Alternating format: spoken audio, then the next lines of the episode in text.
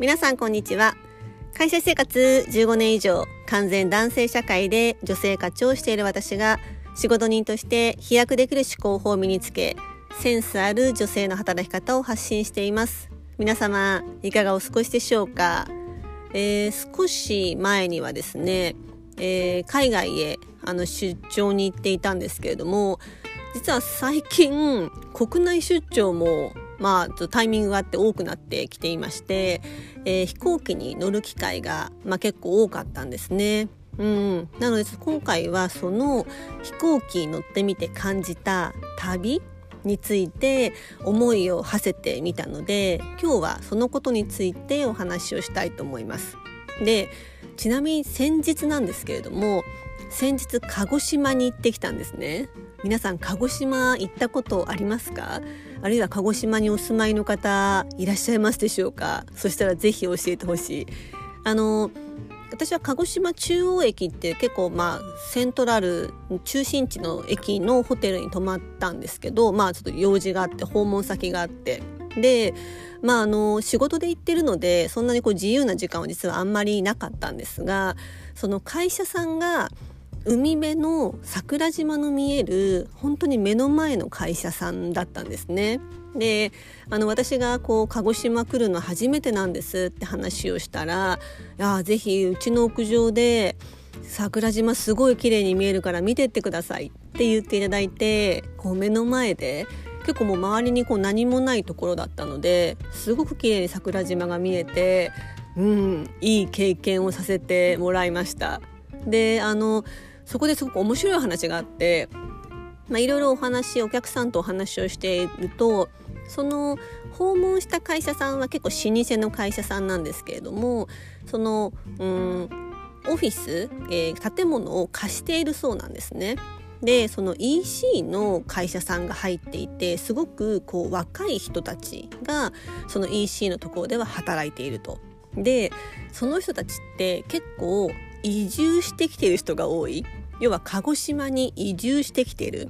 でずっと鹿児島に住んでる人からするともう車を持つのは当たり前。車がないと移動ができないっていう発想だからこう自分たちはすごく駐車場も台数を構えていたんだと。うん、でもその EC の会社さんの若い人たちはみんな車を持っていなくて車は持たずに会社の近くに住んでいる。そして自転車で通っているそうなんですね。だから意図的に車は持たない。たとえ鹿児島という土地であっても。うん、っていうことがあってすごい駐車場用意しようかと思ったんだけれども駐車場じゃなくて駐輪場が欲しい自転車を止めるところが欲しいって言われてすごく驚いたんですよっていう話をしていてあなんかすごい面白いなと思って。なんかこう、まあ、いわゆる鹿児島っていう地方の移住、まあ、どこから来てるかわからないですけれども地方に移住するってこう車を持たないと住めないのかなと思っていたら、まあ、鹿児島のその土地は結構まあ都会なので車がなくても全然自転車で済むんですよね。でそういう人たちがどんどんすごく集まってきているって話を聞いてあこういう形で流れって変わってきてるんだなと思ってすごく興味深く聞いていました。でやっぱりこう普段いる場所から少し離れてみるそういう日本にもすごくいろんな土地がありますから私今回初めて鹿児島行ったんですけど、うん、そういうところに訪問してみてやっぱりいろんな発見がありました。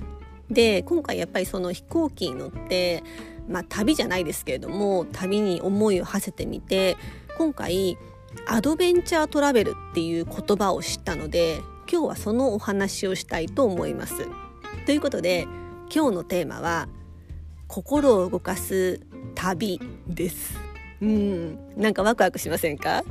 あのアドベンチャートラベルっていう言葉ご存知でしょうか？私は今回実は初めて知ったんですけれどもアドベンチャートラベルっていうのはいわゆるこう体を動かすアクティビティを通じてその土地の自然とか文化に触れ合うことで旅をしている人が自らの内面と向き合って変化する旅これをアドベンチャートラベルっていう風に言っていて結構欧米中心にすごく流行ってきている動きだそうです。でここでのキーワードは旅ではなくてトランスフォーメーションつまり自己変革を起こすことだそうです。つまり内省すること自分の気持ちや心と向き合うこと。この自己変革を起こすこと。これがアドベンチャートラベルだっていうふうに言っているんですね。要は自分と向き合って自分の心と向き合う時間をこの旅を通して意図的に取るっていうこと。でアドベンチャートラベルっていうとなんかこう英語のニュアンスからするとすごくこう体を動かさなきゃいけないっていうことのように思いがちですけれども決してそうではないそうなんですね。体を動かすといってもすごい激しい運動アクティビティをしないといけないということではなくていわゆる私が好きなウォーキングこれもアクティビティに入ってくるそうです。で要は体をどれだけ激しくとか動かすかということよりもそこの土地の自然とか物価に触れることでどれだけ自分と向き合って内省しそして心を動かすことができるか。これがアドベンチャートラベルですごく大切にされていることだそうです。つまり体を動かすではなくて心を動かす。ことが大事だそうです。やっぱりそのじっくりと、まあ、今回私の出張はすごい時間なかったんですけれどもじっくりとその土地で時間をかけてその土地ならではの自然や歴史を知り食などから独自の文化を知る。このじっくりと時間をかけるっていうのがやっぱりこう普段のこう効率的な仕事の流れとかではなくてそこから一歩離れてじっくり時間をかけるっていうのがすごく大切だそうです。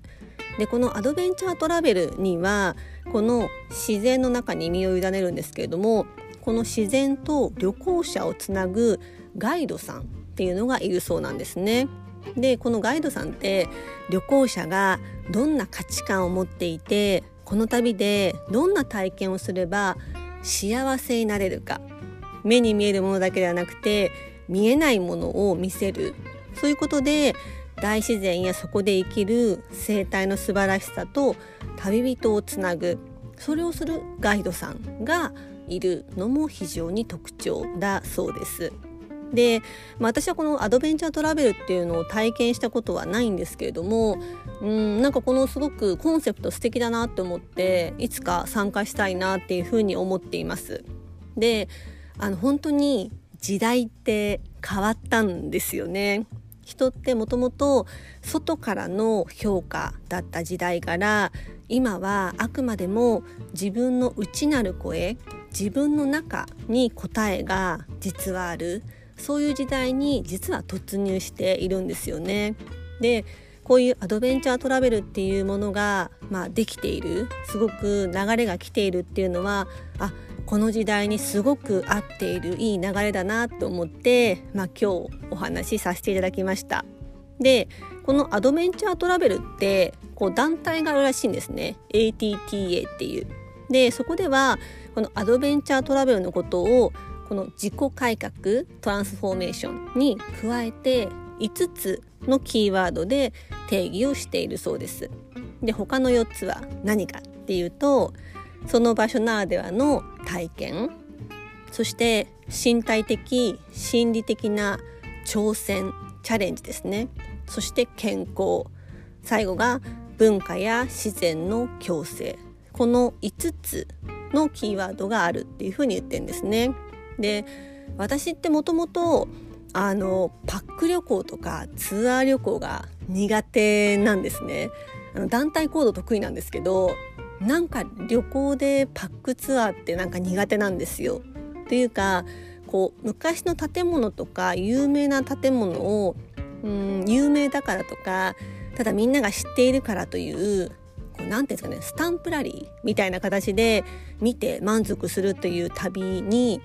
私はあんまり面白みを昔から感じていなくていつも自分で予約する個人旅行でしかほぼ行ったことがないんですね。でなので自分が本当に行きたいところにだけ行くっていう、まあ、旅のスタイルなんですけれども、まあ、この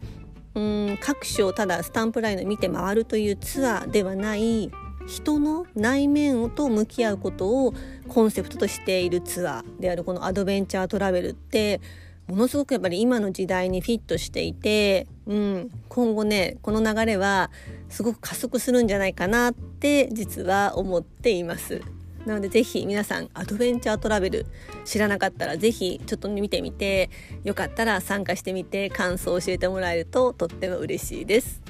いかがだったでしょうか？今日のテーマは心を動かす旅です。今日も最後までお聴きいただきありがとうございました。それでは皆様素敵な一日をお過ごしくださいませ。